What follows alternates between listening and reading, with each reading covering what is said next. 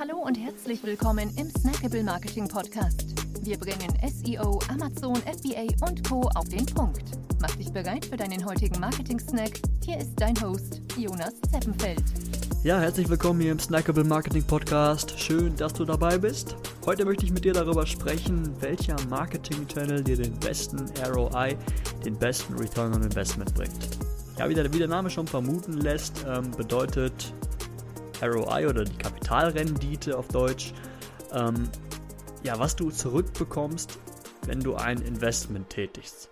Ja, also wie viel Euro zum Beispiel dabei herausspringen, wenn du 1000 Euro in Social Media Ads investierst.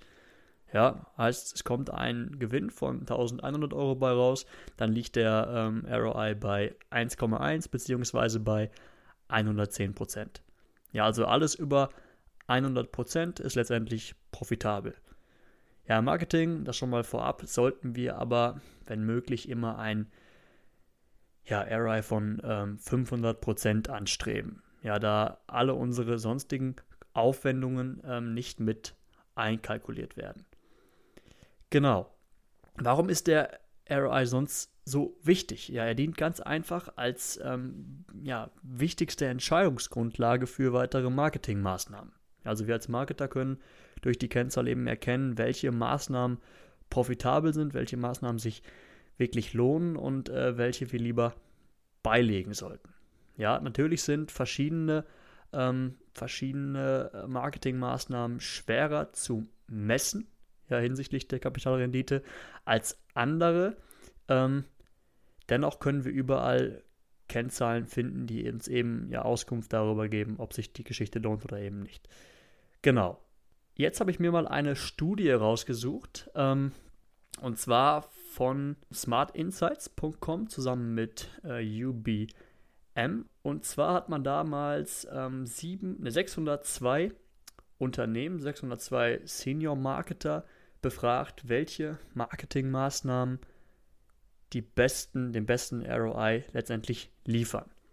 Ja, und erstaunlicherweise kam auf Platz 1 SEO. Ja, also 32% der ähm, Befragten gaben an, dass SEO bei ihnen den höchstmöglichen Return on Investment bringt.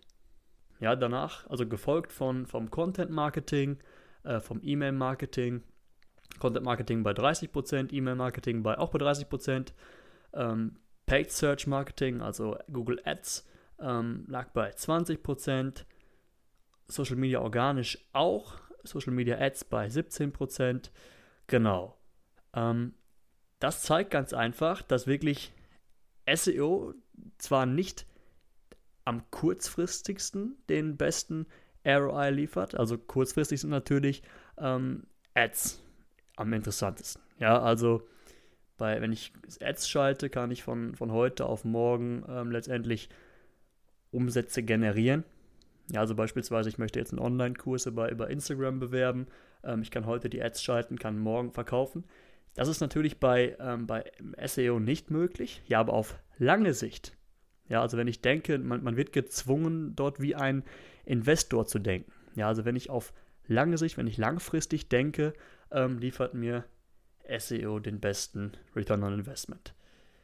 Genau. Wie wir das beim SEO bemessen, ja, weil das, wie gesagt, sehr, sehr, sehr schwierig ist. Darüber möchte ich in der nächsten Episode mit dir sprechen. Das war's jetzt mal für heute. Bis zum nächsten Mal. Ciao. Wir freuen uns sehr, dass du dabei warst. Wenn dir die heutige Episode gefallen hat, dann abonniere und bewerte uns gerne. Bis zum nächsten Mal und stay tuned. Dein Dive Team.